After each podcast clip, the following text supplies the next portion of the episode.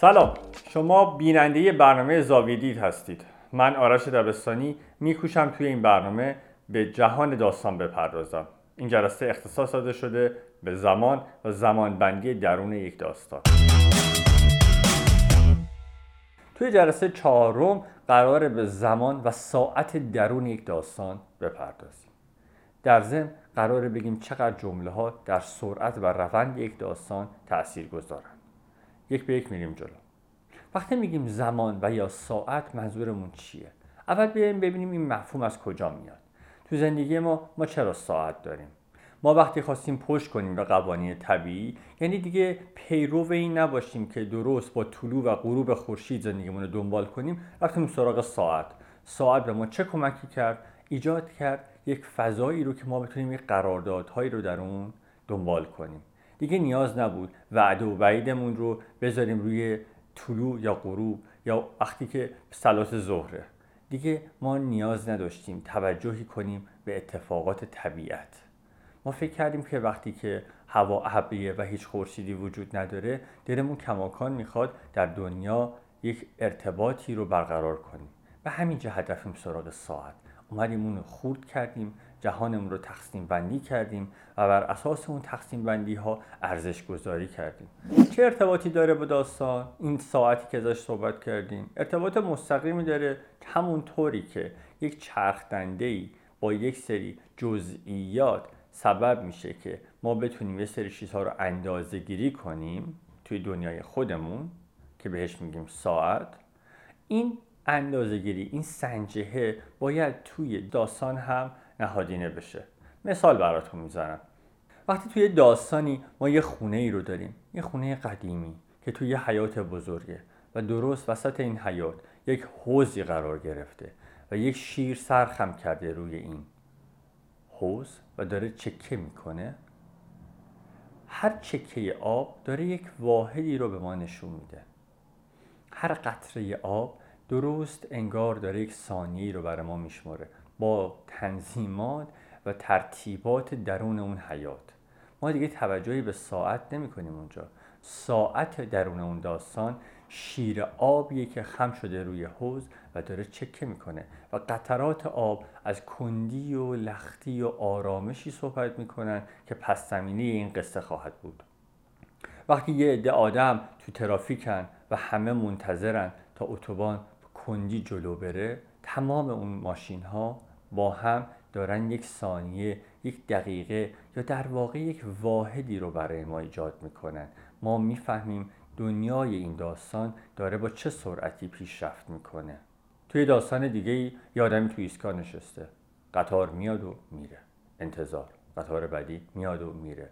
آدم ها پی در پی هم سوار میشن و پیاده میشن. سرعت این داستان با اون دوتای دیگه فرق می‌کنه. در واقع ما برای ایجاد کردن یک حیات در اون یک داستان نیاز به نبز داریم. حالا هر چند کن یا تون. بر اساس اون نبز ما باید جلو بریم. نمی‌تونیم بی آنکه این نبز رو ایجاد کنیم داستان رو زنده نگه داریم. بر اساس این ریتم کلیه که ما حتی می‌تونیم بداهه عقب و جلو کنیم داستانو. با جمله هایی که توش وجود داره سرعتش رو کم و زیاد کنیم. پس ساعت درون یک داستان شبیه چیه؟ مثل تنبکه. یه ریتمی رو حفظ می‌کنه و باعث میشه الباقی سازها بر اساس اون بتونن یک زرباهنگی رو نگه دارن. پس ما یک زمینه ای داریم در داستان. مثل اون شیر آب مثل اون ماشین ها تو ترافیک مثل قطار توی ایستگاه. با توجه به اون داریم نشون میدیم دنیای داستان چه سرعتی داره؟ جمله ها چه نقشی دارن؟ جمله های بلند و کوتاه آیا تأثیری روی این ریتم دارن؟ بله. جمله های بلند تا قدری داستان رو کن و جمله های کوتاه ضرب داستان رو بیشتر می‌کنن. باید دائم جمله های بلند استفاده کنیم یا کوتاه؟ اصلا به این حالت نیست. باید داستان طبیعی جلوه کنه. یعنی چی؟ یعنی اینکه از ادغام این جمله های بلند و کوتاهه که داستان یک نبض طبیعی داره یک ریتم طبیعی داره. آیا ریتم طبیعی به این منظوره که ما بریم یا ریکوردر یا تو محیط قرار بدیم هر آنچه شنیدیم رو بیایم کاغذ پیاده کنیم؟ نه. آیا امکان پذیره یه همچین کاری کردن؟ نه. مثال معروفش اینه که یه دوربینی رو اگه تو پیاده رو بکاری و یک آدمی که توی خیابون خوابیده رو دائم ازش فیلم بگیری شما هنوز نتونستین داستانی رو بسازید اتفاق واقعی توی ذهن اون آدمی که تو خیابون خوابیده. پس طبیعت به صورت کلی اگر در یک متنی بیاد به خودی خود داستان نیست. در واقع ما یک جوری می‌سازیم که طبیعی جلوه کنه.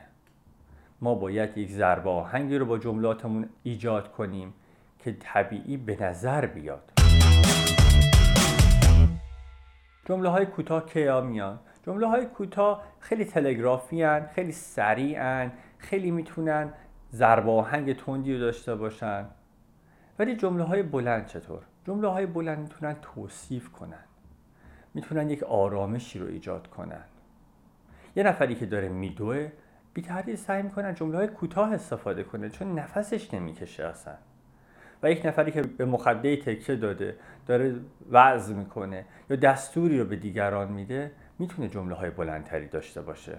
چی گفتیم و چی شنیدیم؟ گفتیم هر داستان درون خودش یک ساعتی داره یه سنجه داره که اون رو می‌سازیم و بر اساس اون دیگران رو محک می‌زنیم. مثل کرکترمون مثل اتفاقاتمون. گفتیم چه چیزهای دیگه وجود داره که می‌تونه اقربه های این ساعت باشه؟ گفتیم جمله های بلند و کوتاه. استفادهش چجوریه بر اساس واقعی بودن بر اساس طبیعی جلوه کردن. چجوری میشه؟ این دیگه یک عنصریه که باید به مرور شما باهاش کنار بیاین که چقدر می‌تونه یه جمله احساس طبیعی به خوانندتون بده. من آرش دبستانی هستم و اینو توی یوتیوب چنل خودم با فهرست زاویه دید. هر دو هفته یک بار پنجشنبه شبها به وقت تهران آپلود می‌کنم. امیدوارم که این برنامه رو خوشتون اومده باشه و اگر فکر می‌کنین مناسب برای دیگرانه لطفا اونو به اشتراک بگذارید. تا برنامه بعد.